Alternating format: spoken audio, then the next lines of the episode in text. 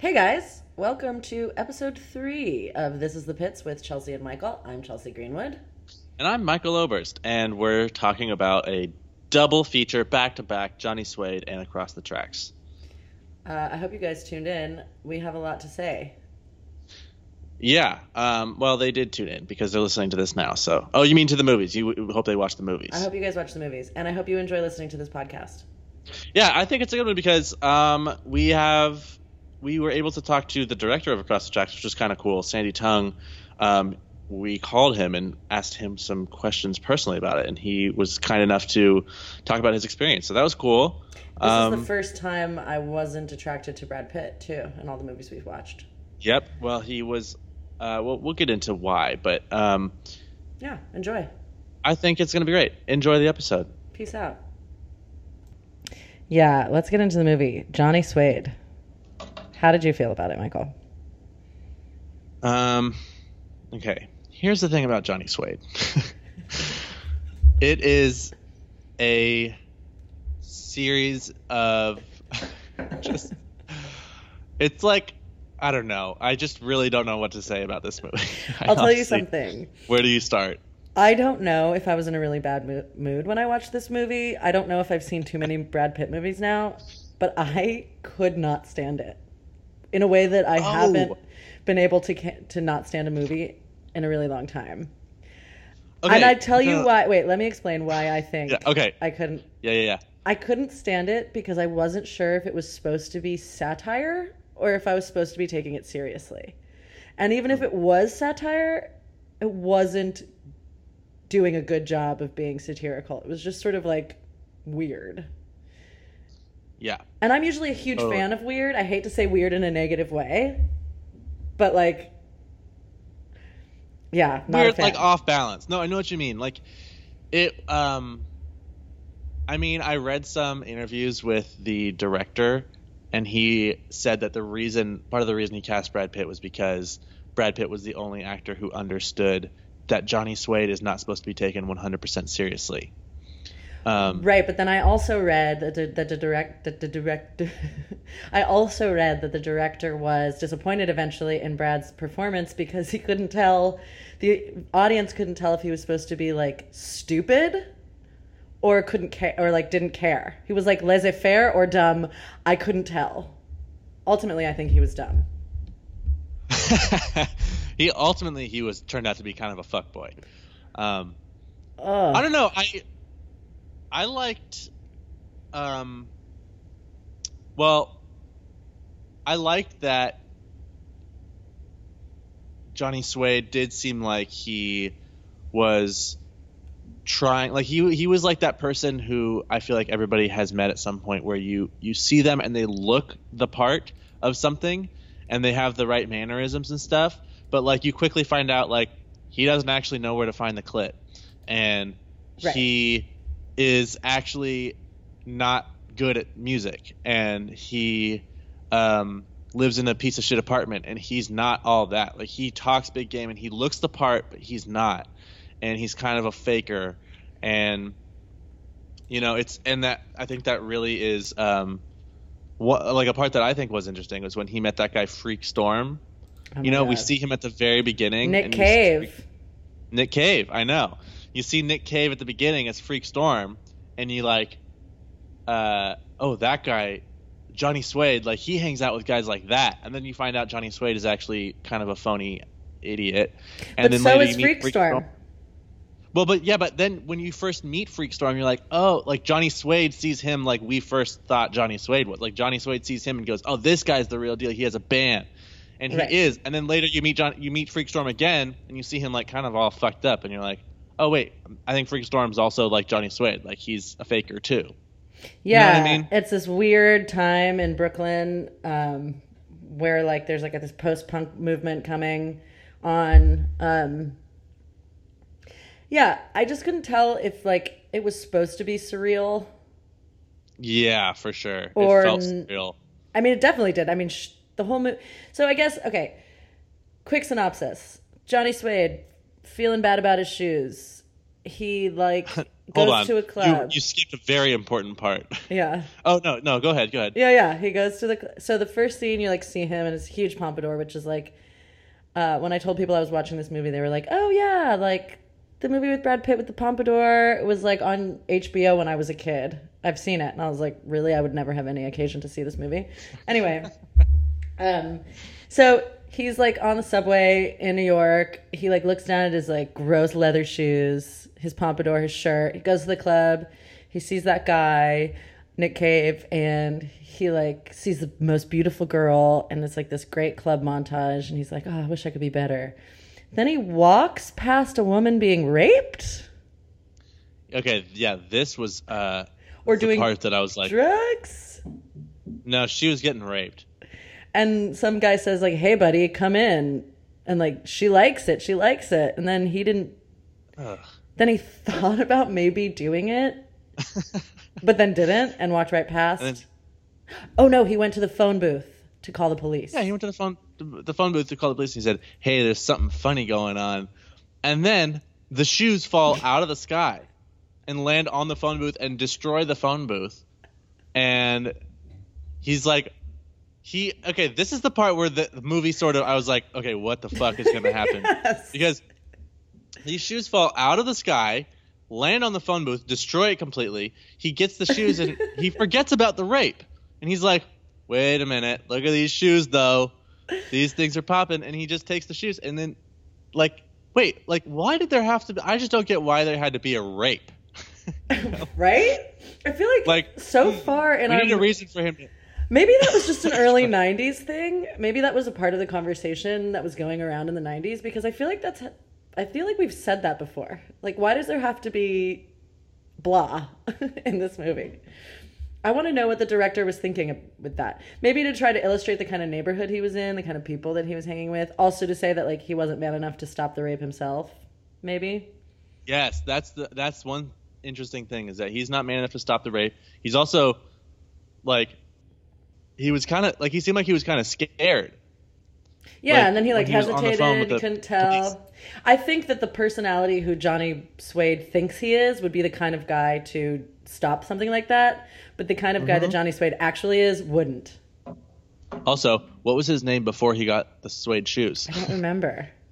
Johnny Leather, It was like Johnny Rogowski or something. Smith. Yeah. Jonathan Smith. Um, But yes, okay, so the shoes drop down from out of nowhere, and then I'm like, okay, this is a surrealist movie. I can get down with this because it makes no sense. He takes Yeah. the shoes home. He becomes Johnny Suede. He like is obsessed with these shoes in a way that is creepy. He like brushes it with a toothbrush. toothbrush. It's really weird. It's like kind of like like um it's a little bit like David Fincher, like Yeah. really just weird like I don't know, strange. Yeah, there is a very David Fincher vibe to this movie, and there's also, I think, um, a very um, what's his name, David Lynch. There's a couple of like pretty Lynchian moments. Oh, so David Lynch. Yeah, Yeah. like Blue Velvet. Yeah. Like Maybe Yeah, for sure. maybe this is like Blue Suede. Kind of maybe it was an homage. Yeah, um, that comes later. But yeah, so then I was like, okay, so if this is gonna get weird like that, I'm totally down. But then Yeah. again, it didn't quite hit the mark for me.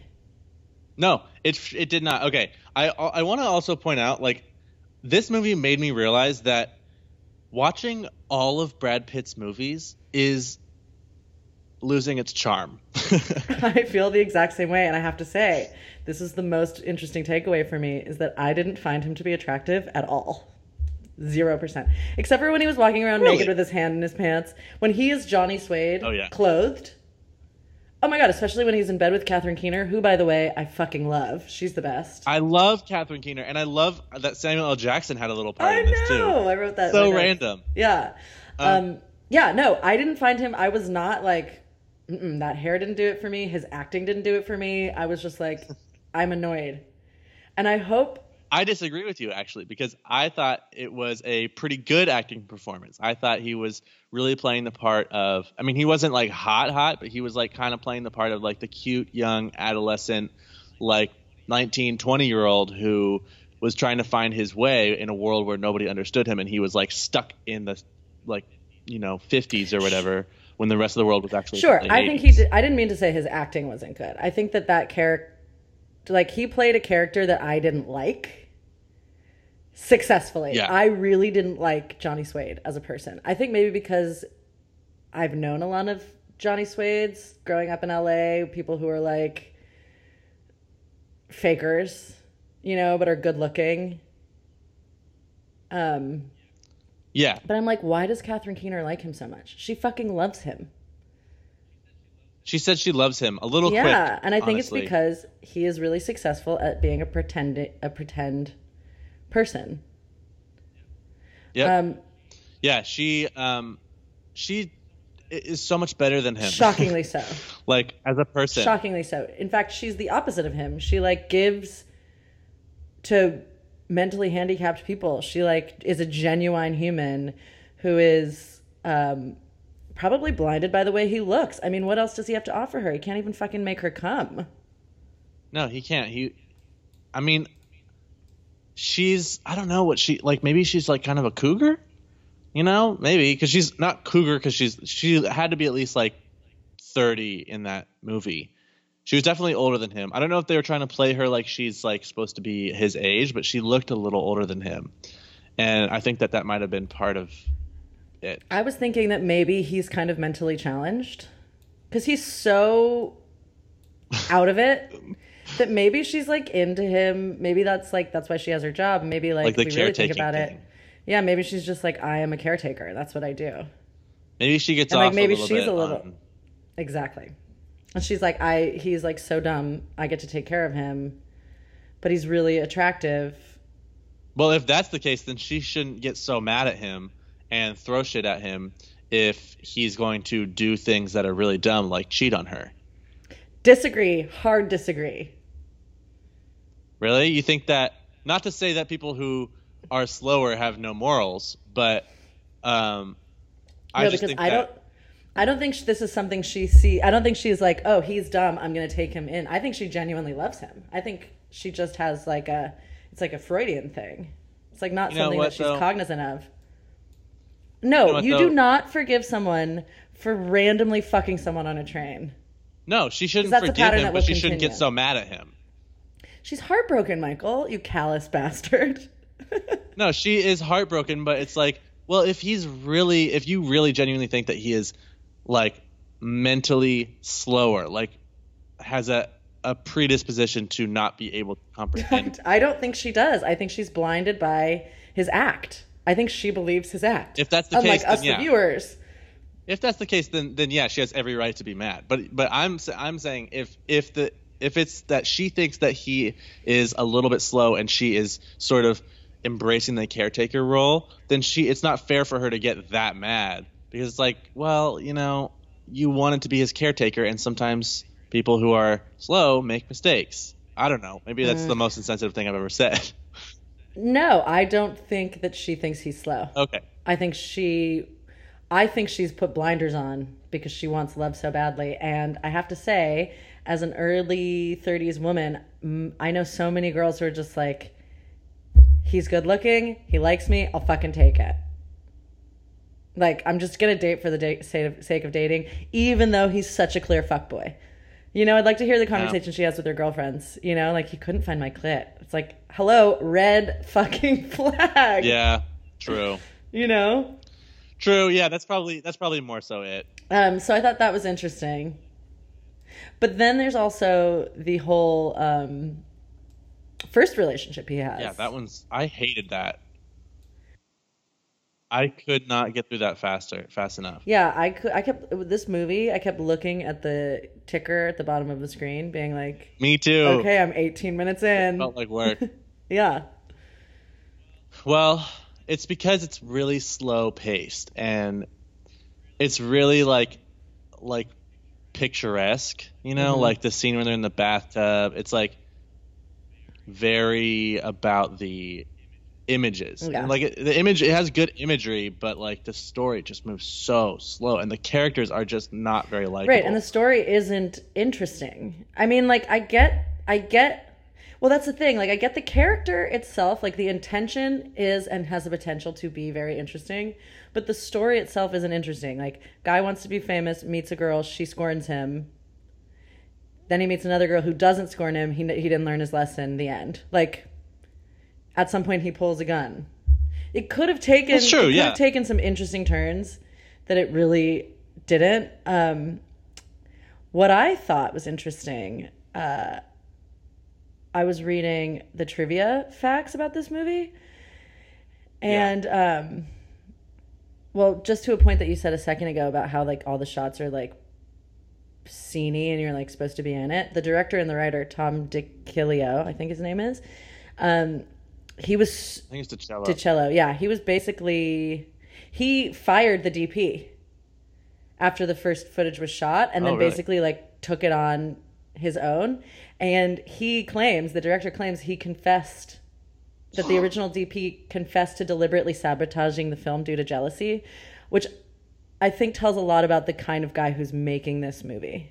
He's a very like in it for me kind of director. It seems. yeah. No, completely. and I you mean, can see that in the script and you can see that in the way that the movie's made it's like very like uh self-aggrandizing to the director Yeah, and also he auditioned. He said that he auditioned 500 guys for the part of Johnny Suede. right which is insane and then he Fucking said absurd. absurd like it just is a little bit crazy it reminds me of the room a bit this guy this character tom. Um, he said he insisted on casting the relatively unknown brad pitt over the objections of the producer who wanted to consider timothy hutton. Um, he was ultimately dissatisfied with brad pitt's portrayal of johnny as being slow or stupid instead of just childish. Which i picked up on the slow and stupid thing like Yeah, a lot big time. Yeah, but um, also he. All right, here's what. Did you see the blog post that Tom made about this movie? no Yeah, Tom DiCillo on his website made a blog post about this movie, and he gives a lot of details. Um, but like, he didn't say that, like what you just said about being dissatisfied. He he said, um, it's so it's kind of stupid. He said, "Call me an idiot if you want, but I was certain of two things the moment he walked in. One, he was Johnny. Two, he was going to be a star. He did his audition without me saying a word to him, and without me saying a word to him, he understood that beneath his posturing exterior, Johnny was really a lost soul, someone who had no idea who he really was. This led Brad to a brave acting choice, to bring a hesitant vulnerability to the character, something no one else had been able to do, even without my prompting. Okay. I would say yes. There is a, um, vulnerable side to Brad's acting. I agree with that. But when was the blog post written? What year? Pre or post fame? Um, post fame. Because he seems like the kind of guy who'd be like, "Oh, of course I knew. I always knew," as opposed to originally being like, Oh, "Nothing yeah. would be perfect for me." I mean, he fired the DP and, and tried and went through 500 different people for this role. It seems like he's the kind of guy that was like, "Oh yeah, yeah, yeah. Of course." Later, I knew. I mean, maybe I'm Yeah, he talks all about it, and he also he like constantly references the fact that Harvey Weinstein, um, garbage person of the year. Yeah. Uh, Harvey Weinstein said, "Oh, I love." I love that movie talking about Johnny Suede. He said, I love that movie. And I didn't discover Brad Pitt. Tom DiCillo did. Okay, so uh, apparently, this movie because I looked it up after it was over because I really didn't like it, which I'm glad. this is the first movie that I like. We've watched some like slogs, but I mean they were fine. All the movies we've watched. Yeah. This one, I Right. I genuinely didn't like it, and again, I could have just been in a bad mood. But anyway, I went to go research like how it was re- received. Yeah. Um, so the film was entered into competition at the Locarno International Film Festival in, in Switzerland, where it was seen by Mark Tusk from Miramax, who con- who convinced Pitt would become a film star, urged Harvey Weinstein to make the unprecedented step of purchasing the rights to the film he had not yet seen. So the rights to the film were bought based on Brad Pitt outside of the movie at all. Johnny Suede won Best Picture at the festival Crazy. and and the distribution was, deal was sealed. I mean, best picture of anything. I'm sorry, even if I'm missing something and I'm like way off the mark here, best picture. I don't know. Anyway, the movie grossed ninety thousand dollars um, against a production budget of five hundred thousand dollars. Yeepsies. Yikes. Yeah, and the and Not great. Right, and they had Harvey Weinstein not happy with that investment. no, but Brad Pitt. I think but Brad Pitt. right after this was Thelma and Louise. No. Um, actually, no. So Thelma and Louise was filmed before this, right. but it hadn't come out yet. Okay. Um, You're right. Because he said when the, when he came in for the audition, he only had two things on his resume, and it was like Thelma and Louise and some TV thing. Um, and which is interesting that he did not put Too Young to Die, or maybe Too Young to Die hadn't come out yet. Um, but th- so this movie, since it's an indie movie, and like we're watching it in in credit order, like in the order that it's credited to Brad Pitt. Yeah. Um, its its official release was 1992, like its theatrical release was 1992, but it showed at the Locarno International Film Festival in 1991, and it was filmed in 1989. So like, and the last award that it got, it was nominated for an Indie Spirit Award in 1993. So like, Mm, this movie jumps has like a five year, yeah, it's got a long um, timeline. It occurs to me that I haven't covered any of the years and what's going on in the year, but that's just it's pretty much the same as the We'll- we'll- last we'll circle back. Yeah. Um Eh, we'll circle back. I thought that um Yeah, I mean I don't really know what else to say other than I, I, I the hair. Okay, You kind of have a Johnny Uh, Slade yeah. thing going on. I know. You do. I was gonna be like, I was gonna be like, you know what? I liked his hair. Obviously, because you have for people who don't know who Michael Oberst is, he does have like a miniature pompadour. I have a sm- I have a small pump. But you, I mean, but you don't, but you wear it in earnest. You don't wear it because you've seen other people wear it and you want to be this like rockabilly kid. I wear it because I have a large forehead, and because I'm not sure if my hairline is receding or not. it's definitely not. and so I just I just do pompadour because I'm like, well, I just know it's a, it's a winning formula. I'm just gonna go with that. But it's not a big pompadour. It's not. No, it's a But I say, pompadour. I think it's. Sorry, could you hear that fire truck? yeah, that's fine. Um, you know, it's not a large pompadour, but it's just like Johnny Suede. I'm impressed that he was able to do it, and I kind of just, I kind of liked it. Like, I think it says a lot about his character to have a pompadour that ridiculously large. Well, I think it You know, like he's so ridiculous. totally. It's it's like it's a very like immature way of thinking. It's like I'm gonna idolize somebody, and so that I'm gonna Mm-hmm. do what he does. I'm gonna do it to the extreme so that it's even more convincing. It's a very like juvenile way of thinking, which is good Yeah. for this character because he does cut because like that's all the takeaway for me is is like ultimately if he's not stupid then he's just extremely juvenile and he lives in this fantasy world Yes. and i think the fantasy world comes out a lot in his dreams there's a few dream sequences that's where the lynch stuff comes in Yeah, the dream sequences. I didn't. I don't know. You know what else is kind of weird? you know what else is kind of weird? Um, that this movie showed at Sundance, and it was nominated for the Grand Jury Prize. yeah okay so maybe this is just like the time in the world where like weird shit isn't made and so they're like whoa this is weird so it must be cool Yeah, well, you know what won the Grand Jury Prize that year is Paris is Burning. oh fuck i love that movie Yeah, this movie, Johnny Suede did not have a chance against Paris is Burning. no that's an But- epic fucking game changer that movie Yeah, but I gotta say, 1991 or 92, sorry, 1992 when this had its theatrical release was not a super strong year for movies. It was an okay year. The number one movie for the whole year was Aladdin. well Which not a, I mean, it's problematic, it's but it's not like when it came out, it wasn't like a bad movie. Okay, it's not problematic. It's the best movie ever made. and I stand by that. You have a problem with Disney movies. Yes, I do. And we're gonna have to talk about this. Yes, I do. I love everyone except for fucking Frozen. okay, got it. Copy that. Um, Um, okay, so that's 1992. No, wait. The the Oscars. Okay, I see. For the year of 1992. So the year it was released was 1991. The Oscars that year were in 1992. That was Silence of the Lambs that won the best movie. Um, Silence of the Lambs won in 1992. Yes, for the 1991 year of film. So Oh, well, technically, what we're looking won- at the 1993. Who won the Oscar for 1992? because Unforgiven was made that year. That was the that was the number one. Unforgiven won. Yeah, best picture, Clint Eastwood. Unforgiven. Yeah, never seen it. See, and- no, I never wanted to. It doesn't seem like it's that. I mean, I wonder if anyone's like Unforgiven is the best movie of all hundred percent. Here's the thing: it's going to be really interesting to see if anyone listens to this. We've already lied. a- Period. We've already ex- full stop. Full stop.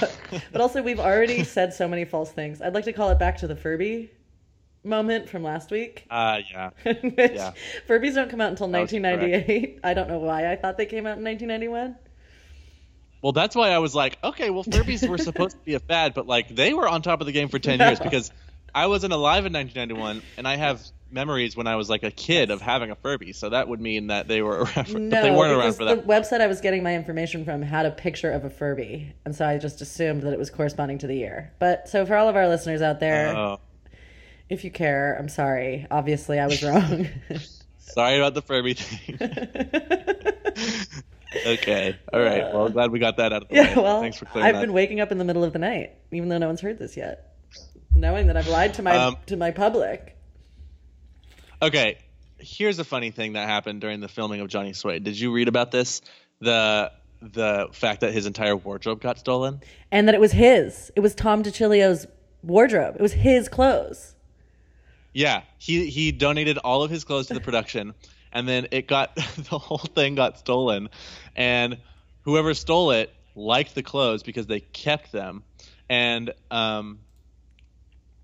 Oh my god! I just just working in production and imagining like the AD. It says that the assistant director came up running and crying and said someone left the wardrobe van unattended and all the costumes have Oh been my stolen. god! Oh my god! Oh my That god! is like the kind of thing that I wake up in the middle of the night, like right before a shoot. You know how like right before a shoot you have all these fears, Yeah. like the day before. Yeah.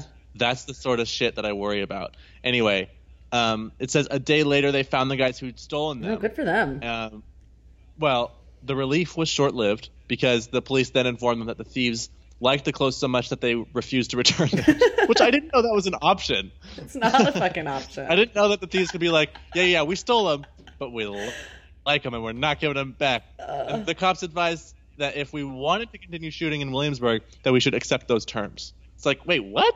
Wait, So like, how long into shooting was this? Does it say? it's a good question. Because like, I, it it didn't say. I don't know. Um, but they made they they faked all of Johnny's wardrobe from then on. oh my gosh, that's so that's really funny. I think it also says a lot about the director that he put his own clothes. I mean, it, it's almost like he made a movie about himself, and then was like, well, someone did ask him like, "Is this biographical?" And he said, "Well, partially, but not. I mean, not everything, but like just you know, partially, partially enough that he has the same clothes as him." partially enough that he for sure didn't know where the clitoris was either. He seems like that kind of a guy. yeah, I I don't really know, and I may never know, and I'm completely fine with that. yeah. Well, listen, you don't have to know. You have no occasion to no, come into can find the contact. Yeah. That'd be really that one would be really terrible if you couldn't. I know. Can you imagine? I don't like, think you'd be capable of having this conversation if you couldn't find that. I know. Well, some I need a I need an older man to teach me where the beef is. Yeah.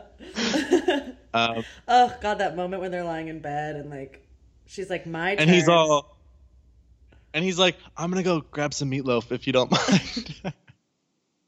and she's all, "Wait a minute, it's my turn." And he's like, "Oh, Yeah, good for you, Yvonne. Honestly, women I know. have to fucking do these things for themselves. I was glad to know that she asked, and then he just sits there, and you can tell that she's not feeling anything. And I was just like looking at the clicker at the bottom of the screen, being like, "Okay, thirty-eight minutes, and we have an hour to go." oh my god." yeah, it's this. Why did this movie feel like such work? This whole thing is okay. I was thinking about this while I was watching this movie. That after a while, I I think that maybe Brad Pitt's like charm, the like the crazy hotness about him, it might wear off, and we might just be watching this actor, and like it might become really clinical and like a real study. So I'm I'm glad you Yeah. say that because I feel the I felt that exact same way when the movie ended, but I think actually it speaks to his acting career. I I don't think that's going to happen. I think this part this character in particular who the character is is like repulsive to a person who is comfortable in their skin or is grown up. So it's hard to watch him because he's so um, unlikable. Yeah, testament to to his acting job though. Like that was, I think he did a good job acting. Assuming he acted the way he was supposed, assuming he was supposed to come across the way he did, which we have conflicting reports on. It's true. You know, assuming he like nailed the sort of dumb and immature thing, like yeah, hundred percent. If he was trying to be cool, he didn't come off as cool. You know what though? It's like, it's like the. I don't know.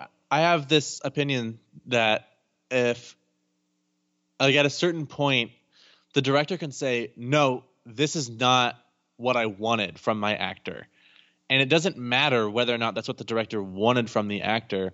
The actor gave a performance, and whether or not the director liked it is irrelevant. It's it's what the actor did that is should be the only measure of how good it was. Totally. You know what I mean? Well, totally. So that's what I'm trying to say is that like I didn't like him.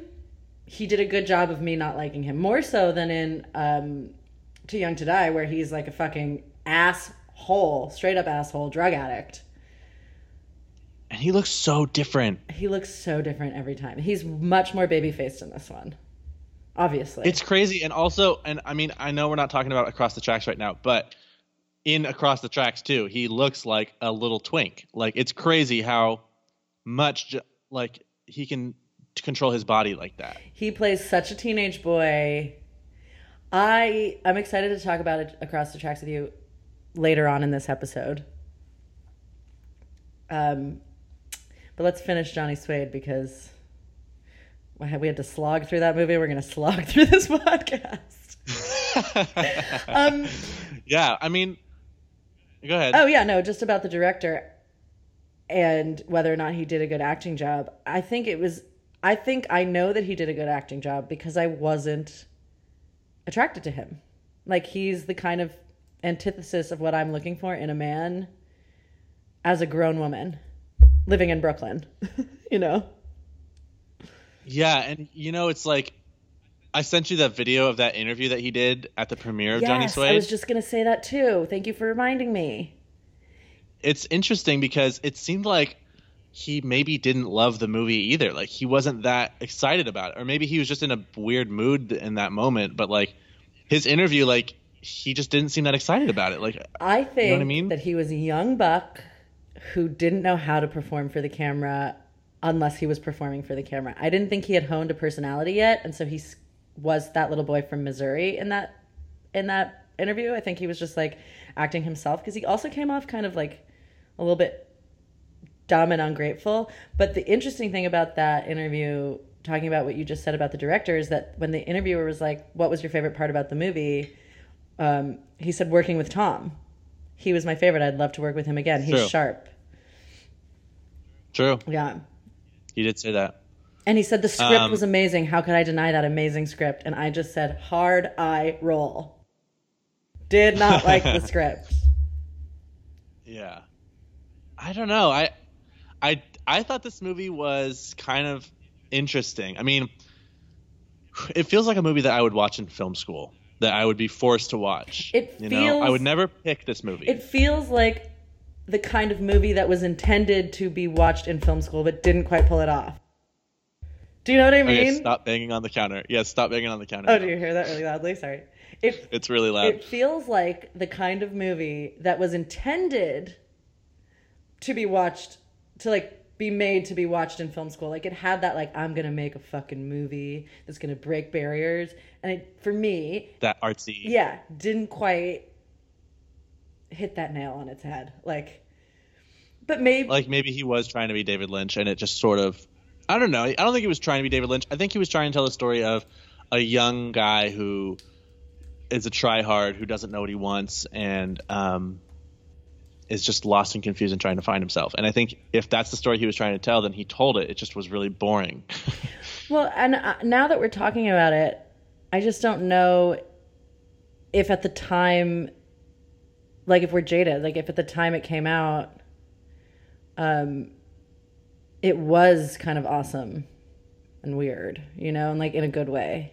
maybe, I don't know. Was I don't know. Is that what they liked in 1991? I mean, I don't know. I just I I mean, I remember reading a thing about when Pulp Fiction came out in 1994 or 1983 at Sundance, and how Sundance had in the last few years become this sort of place for like sleepy art movies. That's what it said Mm. in this thing I read about Pulp Fiction, and Pulp Fiction sort of flipped that on its head. But Totally. I wonder if maybe for some like Sundance, like it's not the Sundance we know today, and it was like it was a place for sleepy art movies like this, where this is not really a you know a crazy exciting movie, and it's not supposed to be. It's just this like introspective kind of weird thing. Yeah. Yeah. Maybe. Twin Peaks uh came out that year, 1990 to 1991. Twin Peaks Fire Walk with Me the movie came out in 1992. So it was for me, I feel like he's seeing something that's getting reception and is like I'm going to kind of make something along those lines. I'm cynical about this bastard Tom. I don't I don't like his intentions in filmmaking. Look, Tom, got to be real with you. I don't like you. I don't like you. And I don't like the character of Johnny Suede. Um, I think Brad Pitt did a good job. Okay, so let's talk about um, Brad Pitt then. Let's talk about after, like, what do you think this movie had did for like him? Well, it's his first starring role in a movie. Like he carries the whole thing. Oh yeah, yeah, that's right. yeah. I think that if anything, this movie shows that he can carry the whole movie. Right. I think in terms of the the Brad Pitt's career, this is a huge one because you're right. It, he carries the whole thing, regardless of whether or not the movie's good. He is the star, undeniably. He's not supporting. He's the star, yeah, and I think that it might have been a little under, like, he he might have played it a little too softly. Um, no, maybe not. I don't know. Maybe it was just mis- misdirected or misguided. His his performance was misguided or something. But like, it did. It he did a good job. I think he did a good job of of playing this like dumb kid who was insecure. And like, if you put this movie next to Thelma and Louise, and you're looking to cast Brad Pitt, and you see this and Thelma and Louise, then you'd be like, this guy is versatile, hmm Absolutely. and he can carry a movie. Yeah, he can carry a movie and And he's good in his underwear, like really good. he's walking around with his hands in his pants a couple of times. His body's like fucking perfect in every way. I a hole in his underwear, and I was trying to look inside of it. To find that beehole. Yeah, it seemed like it might have been a little bit high to be his beehole, but I was just gonna check anyway. yeah. Yeah, I mean, I was I was comforted to know that I wasn't attractive to to Brad Pitt and I was happy when I was thinking about this podcast that we were going to talk about how fucking hot he is because we don't have to. Yeah, I know that it does get a little old. Is like, but I think I'm wondering like by the time we get to you know Inglourious Basterds, are we gonna be like, We've, we, Whew, we, know, right, Brad we know we know that face. I'm a little bit already like that, but I think I think I'm just really didn't like Johnny Suede. I think we also had to watch two movies. That's right. Week, which Well, I already talked about 1991, so our normal um, our normal sequence of events can be replaced by our second film this week across the tracks. okay, so um, you know what? I'm not finding any interesting news items. I should have done this research before. Uh, so we're just gonna go ahead and. Um, oh, you know who was born? Oh my god, Kyle Massey. I'm gonna kill you. There we go.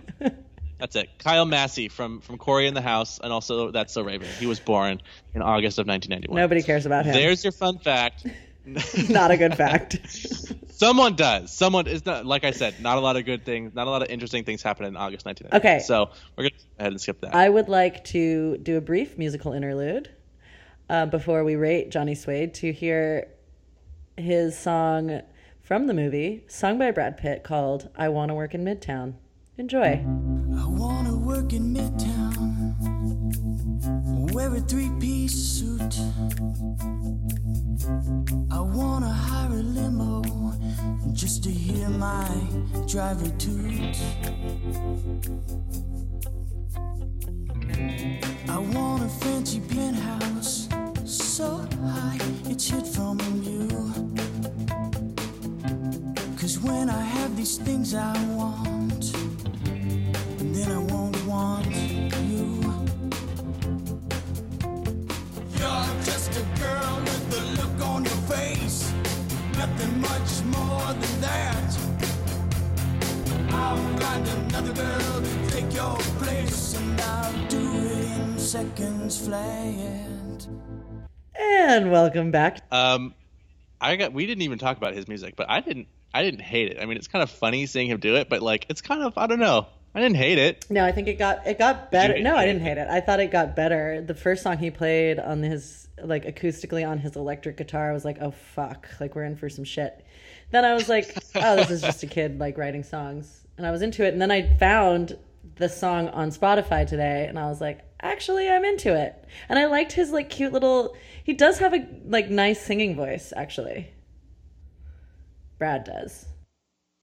Yeah, it's not it's not terrible. The lyrics aren't great, but the song isn't all that bad. Also, though, it's funny that thing you sent me on Spotify with the whole song. It's like a bunch of celebrities doing a song for like charity, and Juliette Lewis also did one, and it's um also not. It's like really weird. It's it's actually just straight up bad. They're still dating at this point, right? They're um yeah they are. They're still dating. Oh my gosh, so interesting. Okay, let's do our ratings so that we can get to our second feature film this week. Okay. Um. All right. Well, how do you rate? Let's start with his hair. How do you rate his hair? Here's the thing his hair is a defining characteristic of the movie. I have to give him a 10 for it. I don't find it to be sexually attractive. No, I'm going to give it a 10 too because I'm giving it a 10 because of the fact that it's so extreme and I think he's pulling it off. Like it's not a yeah, it's not attractive, but he makes it he like works it and like it doesn't look awkward on him. Like he's he makes it look he looks comfortable in it, which is why I'm giving him a 10 because he can rock it. Yeah, I mean, I don't. I don't even know how to rate the hair on this one because it is ex- because it's a part of the costume. So yeah, I'm gonna give it a 10 because of its um its integrity. really stayed together until the very integrity. end. And then finally I found him to be attractive at the very end when he was like disheveled and I was like there's the Brad Pitt I And his hair was down. Yeah, and I was like There's Brad. I was like there's there's, There's my Bradley. baby boy. I, miss, I missed you, honey. Um acting okay.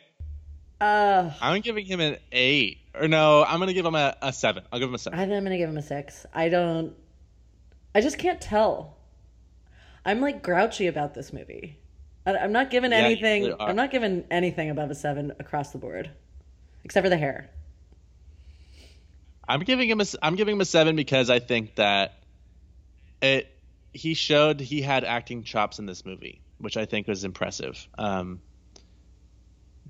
for such a young guy with like so little experience, I think he did a good job. So I'm giving him a seven. Yeah, I think you're right. I agree with what you're saying. I would add to like it is important that he carried the whole film by himself, even though it was slow as fucking fuck, as a duck sucking a truck.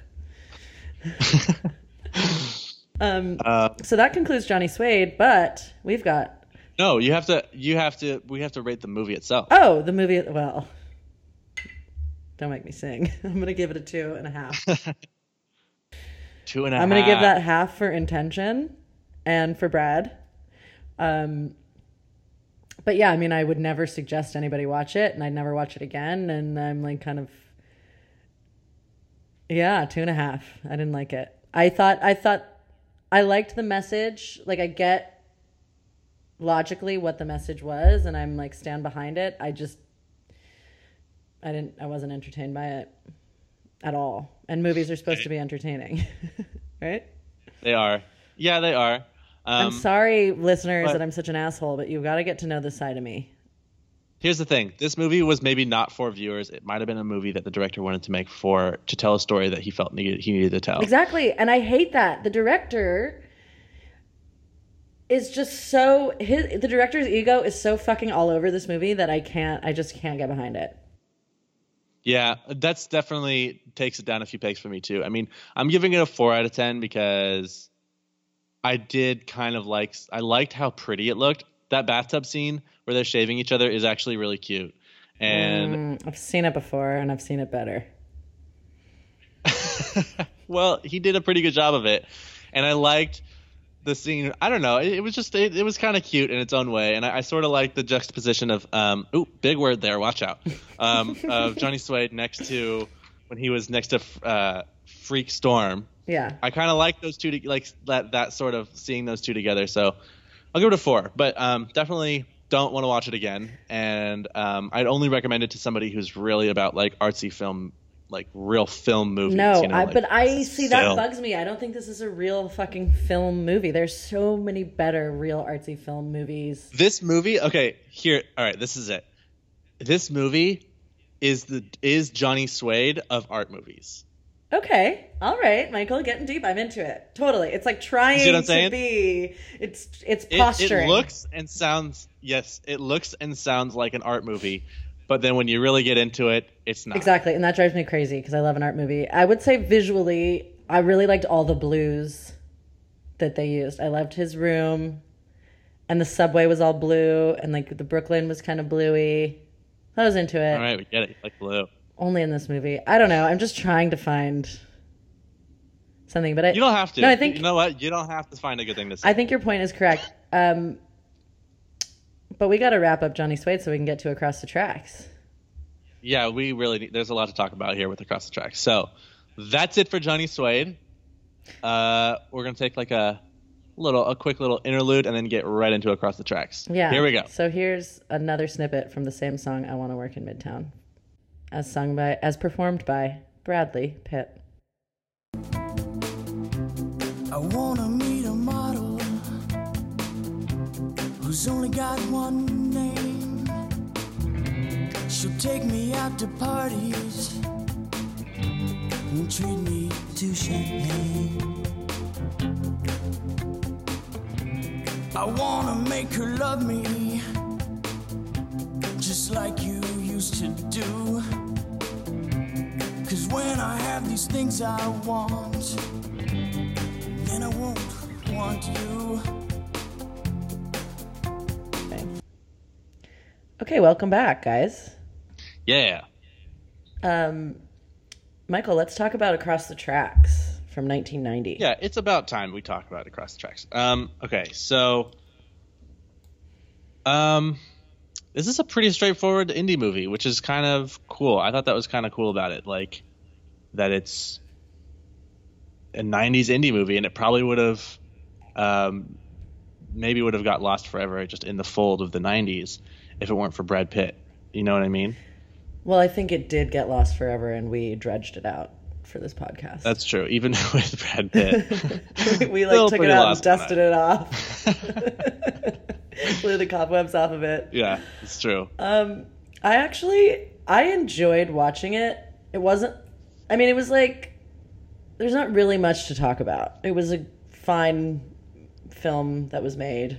hmm Um, um, so the movie stars Rick Schroder of NYPD Blue fame. He's really famous at this time in the 90s. Brad Pitt is still completely obsolete. Nobody knows who he is. He wasn't even. Um, we found this out later because uh, we also we did actually for this interview the director of the movie Sandy Tung.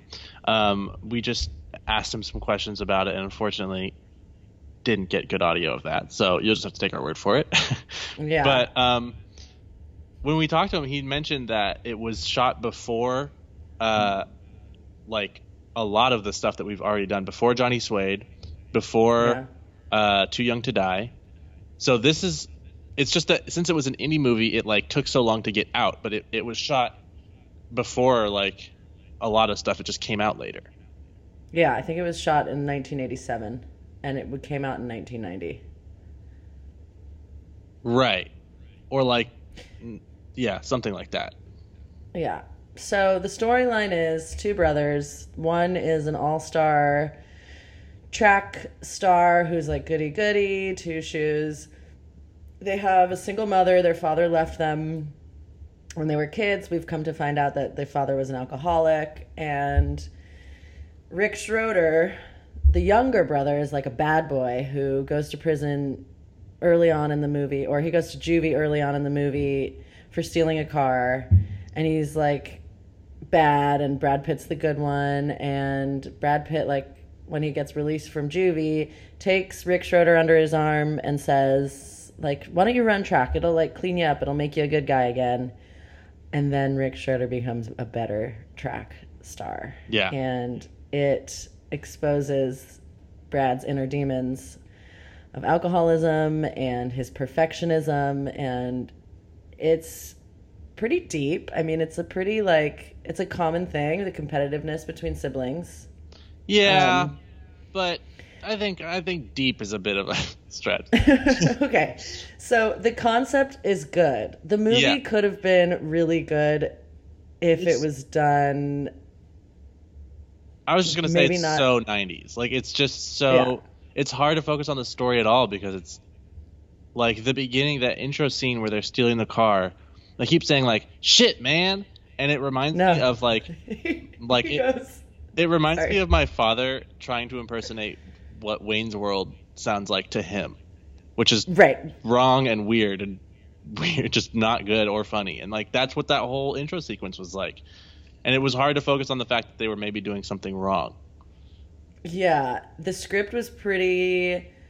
Yeah, I hate a script where it sounds like what people think, like a script in which people don't actually talk that way. Yeah. like a successful screenplay is one that like you can like actually mimics the way that people actually engage with each other. This was like what a 30 year old guy thought that teenage brothers should sound like, if that makes sense. Yeah. So it was so it became it was just so cheesy. The first line that I wrote down in my notes was from that character. He goes, "Hey, chill out, dude, man. It's party time." right, exactly. Yeah, that sounds like a Ninja Turtles quote or something. yeah, exactly. There's a lot of Ninja Turtle things. Right. And it's um the character who says that too is Louis and Louis is just a pure chaos. He's an anarchist in the truest form. And I kind of love him cuz nothing matters to him. He has there's no boundaries. But that that's that I think that speaks to my earlier point, which is like this person does not exist in the world. No. He's not a real human. Yeah. And so it's hard to take the movie seriously because they're all just like hyper characters of a pretty dull storyline, which is like two brothers um, competing. It's a little bit of a long storyline. You know, like it could be Right. this could be sh- shorter significantly. And I think Yeah. um i don't know i just think that it was uh took a long time to get to the point because i kept pausing to be like all right how much time's left on this? Right. I know, but you know what I have to say? This movie did for the first time in all of our movies that we've watched so far is that he's like not a sex symbol. He doesn't. He's like not confident with women. He like kind of has a crush on a girl, but you know he's not confident in it. He's not like playing a sexy person. no but here's the thing You know? he is so tan he's got so such tan. an even tan it's crazy Yeah. it's just For a track star, like you'd think he'd have a little bit of a farmer's. yeah or just like a normal human like i mean he's very skinny he's kind of twinky but Yeah. Um, yeah, he looks great, but he's not like beaming, like dripping with sex like he was in Thelma and Louise. Still not over that. Right. like I know, I know. I think we talk about just that. to point out, we're not Brad Pitt fans. This is just purely analytical, but I'm still not over Thelma and Louise. yeah. Um, yeah. Okay. So I don't really have much more to say about Across the Tracks. Uh, oh, Stanford from Sex and the City was in it. That was a fun little cameo before he was famous. Who's that? The gay guy from Sex and the City, Charlotte's best friend. No, Carrie's best friend, Stanford Blatch. Don't know him. Never heard of You her. didn't. You didn't watch. You didn't watch Sex No, and the City. No, I City. realized huh? recently I've never actually seen a full episode of Sex and the City. Holy shit, Mike! Well, that's exciting because you can watch the entire series on HBO Go, and you should. Should I? Just because I can doesn't necessarily mean I'm going.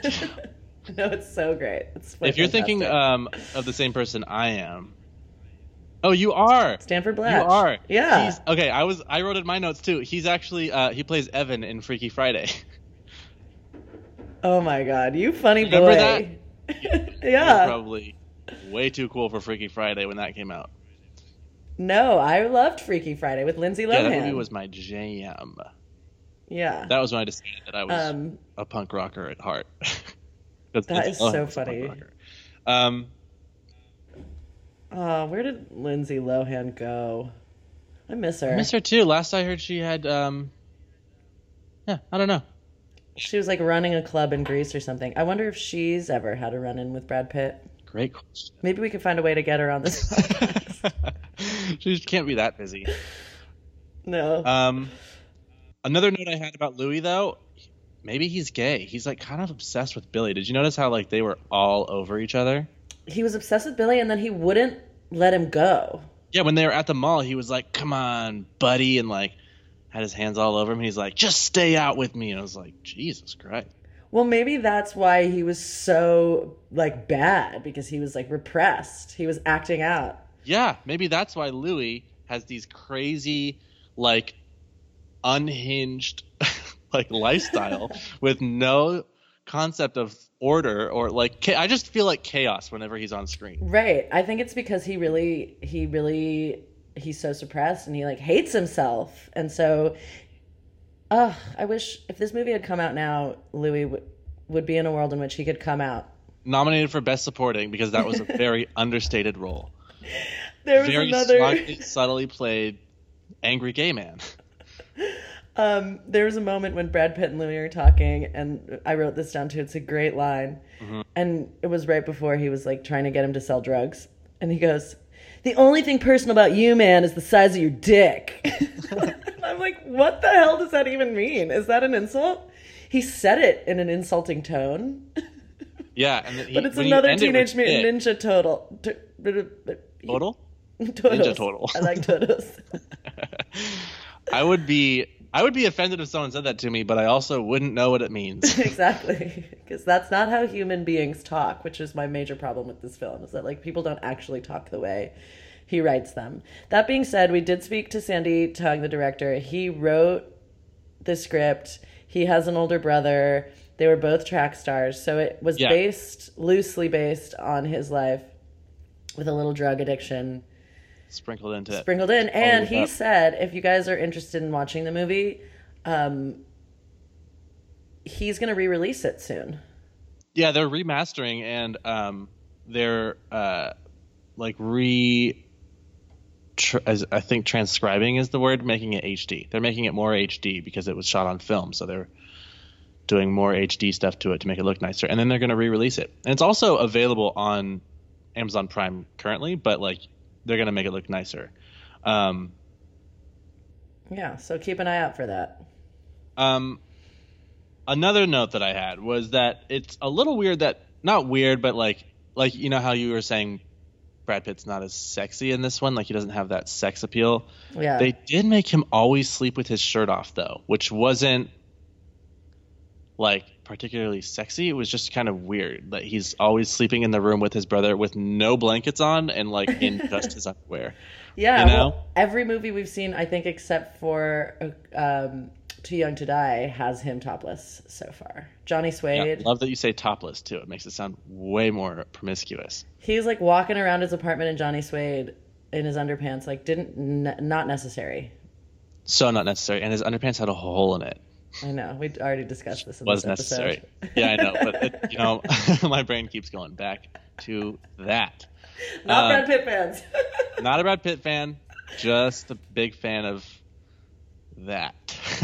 Uh, um, you want to rate the movie? no, because I have one more thing I want to say. Um, Okay. I found this random interview where Brad Pitt did not name names, Mm-hmm. but he said, um, "Hold on, I have to. I want to read the exact quote."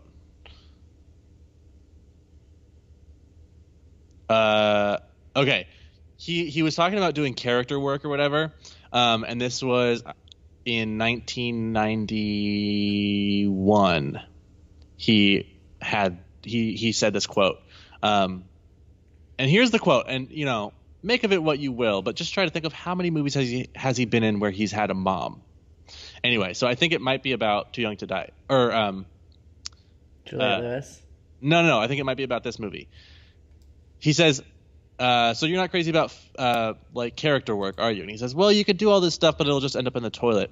I had this crazy woman play my mom in a movie once. One night, she wanted to go out for a walk and do some kind of character exercise. She wanted to be the mom, and she wanted me to be the kid, you know. So I figured I'd give it a shot. So we start out on this walk, and she starts going, "So how's little Betty? Have you been wearing a condom?" and I had to walk around for three hours with this lady. Biggest waste of time in my life. I don't know how many movies he's had moms in at this point. So like, there's only a handful. It could. He didn't name names, which is very classy of him. But um, could have been Yeah. she seemed a little like she was a crazy person. Yeah, well, I mean, maybe she was a really great actress. I mean, she was raising two boys on her own. she was really Yeah. wanting to get into it, and she was concerned about wearing a condom. I don't know. It's just so fucking weird to do that when you're not. It's not part of the movie or part Mm-hmm. of the character. You just like, oh, I just added that in. That's a weird thing to add in. Well, she's like, I want to role play with you because you're so good looking. Oh maybe, yeah, maybe it was like a fetish for her. yeah. Brad Pitt and mom's. Brad Pitt's mom's.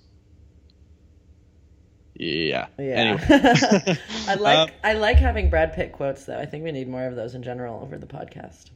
I know. Well, he's not a very um, chatty person when it comes to He's not to. a man of many words, that BP. No, he's not. He's he's what um, this same interview calls uh, the lockjaw generation of actors, where they don't talk a lot about um, like their personal life because he doesn't want to distract from his acting. And you know what? It's so funny because he is definitely one of those, but he also has the most famous relationships in Hollywood. It adds to that Holly. That's like It's part of the because of reason. exactly. It's because that's like part of that which we talk about all the time, which is like the old Hollywood Yeah. style movie star. That is such a trait for them. Yeah, It's like who you're dating, but that's pretty much of- it. There's not a ton of people who do that anymore. Um, Yeah, we're not really familiar with Brad Pitt's personality yet. We've only been talking about his movies. Oh, we know like where he's from and like his parents' names and stuff, but we don't know like his personality, like his opinions on stuff. Like, like now, like it's 2018 and we know that he's vegan and that he does pottery, but like, I don't know. That's like not something that we would know back then. There was a really great, I think it was Vogue or maybe it was Arch Digest, where they did a tour of his house Uh in the. Hollywood Hills Yeah. that he's lived in since this era. He's always kept it through all of his marriages. Really? Yeah. So let's pull some more quotes in general. Okay, I'll get on. Let's it. try to let's try to glean who this man really is at his core. We can add it to Pitt's bits. Bits, bits. Gotcha. Copy that. Okay. All right. Uh, do you want to rate this B? yeah, I give it two stars. Whoa. Yeah, I mean, listen, it's hard to rate a movie like this because it's kind of for me it was like neither here nor there. It's it's lost in the sands of my memory already, and it's been a week. I know that's mean. No, it's it's harsh but true. I, I It's would- harsh but I think true. I'll give you I'll give it a two stars too. Because here's the thing: you have Brad Pitt in the movie, Yeah, and it's not memorable. I know, That's like that a pretty big crime. well. That was what was in one interesting thing that Sandy Tung did say. I was like. How amazing is it to be the person who picked Brad Pitt out of a crowd before he was famous and was like, "That's the one that I want to be in my movie," along with Yeah. an already, you know. It's That's true. Cool. It is for this very for cool. him. It is Yeah. very cool for him. But I mean, and not to knock Sandy Tung's casting skills, but um, how many indie movies have cast someone who they think is like the one, and then they're not, and the movie flops and it's forgotten, and no one ever watches it again? Like, at some point, one of those movies was going to cast a Brad Pitt. A Brad Pitt. that This- movie. that happened to be Brad Pitt. And the other interesting thing is too that Sandy told us is that the casting director for Across the Tracks was also the casting director for Johnny Suede, and she's the reason why Brad Pitt was in Johnny Suede. Yeah, So she really True. did like start his jumpstart his career. So she, she did his has- first two movies. yeah, she deserves more credit. Well, that's harsh because Sandy Tung had a lot to do with it, and I'm not going to sell the guy short. But And they remained friends. and they remained years. friends. Sandy Tung was his guest to the premiere of Johnny Suede, I think it was. Yeah, Johnny Or no, Thelma and Louise. I think it was Thelma and Louise. Oh yeah, it was Thelma and Louise. That's She was his cool. guest. That's a big Yeah. thing. Like, Yeah. like Brad Pitt really trusted him, so uh, and respected him. Uh, yeah, we also discussed with Sandy um, because we'd heard that Brad Pitt has really great working relationships with his directors, and he works very closely and seriously with them. And Sandy was like, "Yeah, he's he he brought his own thing to the role, but he we really worked close together. So it was nice to have that confirmation." Yeah. He did mention casually that he had heard rumors that Brad Pitt was not easy to work with after he became famous. So I want to get down to the bottom of that. Yeah, that's what I wanted more information on. But Sandy was uh, he was very respectful of Brad Pitt, Dipl- very diplomatic, and he was like, "I'm not going to talk about that," which I get. Um, yeah. So the movie's a two. His hair was great, preppy, white boy hair, pretty middle of the road. Yeah, I was good- I was just thinking I'm just going to give it a four because it's it's good, not great. Yeah, it's fine. fine. Yeah, I'm, I might even go so far as to give it a three, only because there's so much more hair to come, and I know that he can do better. yeah. Actually, I could get behind that too. Um, All right, so it's uh, I agree with you on the two and on the three for the hair. Yeah. Uh, What about his, his, acting. performance? Yeah, his performance. So it's almost like watching a painter early in their career, and they're like, right now they're like super hyper realistic painters, but they start learning with watercolors, and those watercolors aren't so great. I feel like he definitely gave it his all, and you can you can see him acting, Yeah, and I didn't love make, that. Which makes it hard because you don't want to know that someone's acting. That might have to do with the script too. But Yeah, I would say he wasn't. He didn't do a very good job. He definitely gave it his all. A for effort. yeah. I'd say three for acting. Yeah, I give it a four because it seemed like he was trying to trust what the director was telling him, hmm and it just wasn't playing out on camera. Like he was really trying hard, and he was trusting what the director said, and it's not.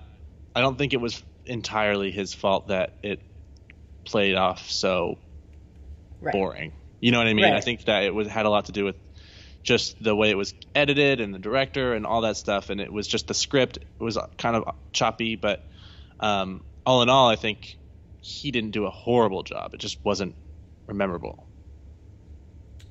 Right. Totally. Um, yeah, and it was his first like because if we look back at the time frame again, like it is his first lead role in Yeah. any movie he's ever done. So Totally. that's like there's a lot of pressure on that. You know what? I might up up my score. Okay. Just because like yeah, because of that A for effort. He can have a four. A for effort, Yeah. D for everything else. Um and thus concludes across the tracks. and there it is. It's across the tracks. Tune in next week for um, Cool World. Cool World is the movie where Brad Pitt wants to fuck cartoons. I'm very excited about it. Yeah, can't wait to get into that one. All right, Okay. that's all. Bye bye. See bye. All right. Well, thank you for listening to episode three. This is Chelsea Lee. Um, I just wanted to take this moment to plug our social media and emails. If you have anything at all to say about what you've heard or what you want to hear, you can follow us on Twitter at the Pits Pod and on Instagram at this is the Pits Pod. And our email is this is the Pits Pod at gmail.com. Um, tune into Cool World next week. It is a wild ride. Talk to you then. Bye.